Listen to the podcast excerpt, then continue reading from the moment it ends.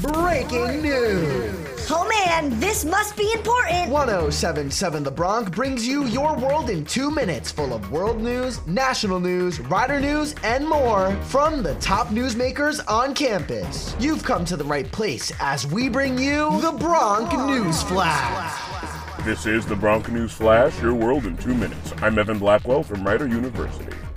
In Bucks County, the body of a two year old girl was recovered from the Delaware River.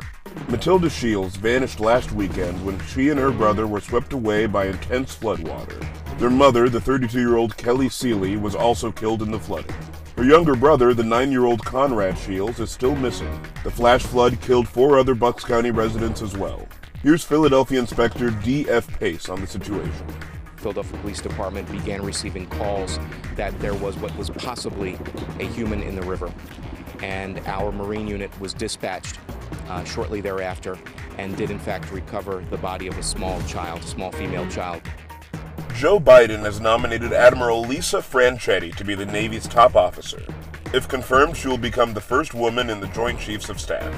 Franchetti currently serves as Vice Chief of Naval Operations and was first commissioned in 1985. Now, after over 35 years, she is said to be confirmed as the highest ranking officer in the naval forces.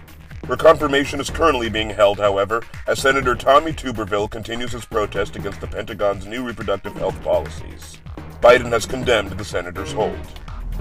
The state of New Jersey is suing the United States Department of Transportation and the Federal Highway Administration. Their complaint lies in New York City's proposed congestion pricing plan. New Jersey Governor Phil Murphy suggests that the new plan will encourage toll shopping, leading to more traffic and pollution in certain areas. He has also raised concerns that higher tolls will make a serious financial impact on citizens of the Garden State. The Federal Highway Administration has neglected to comment.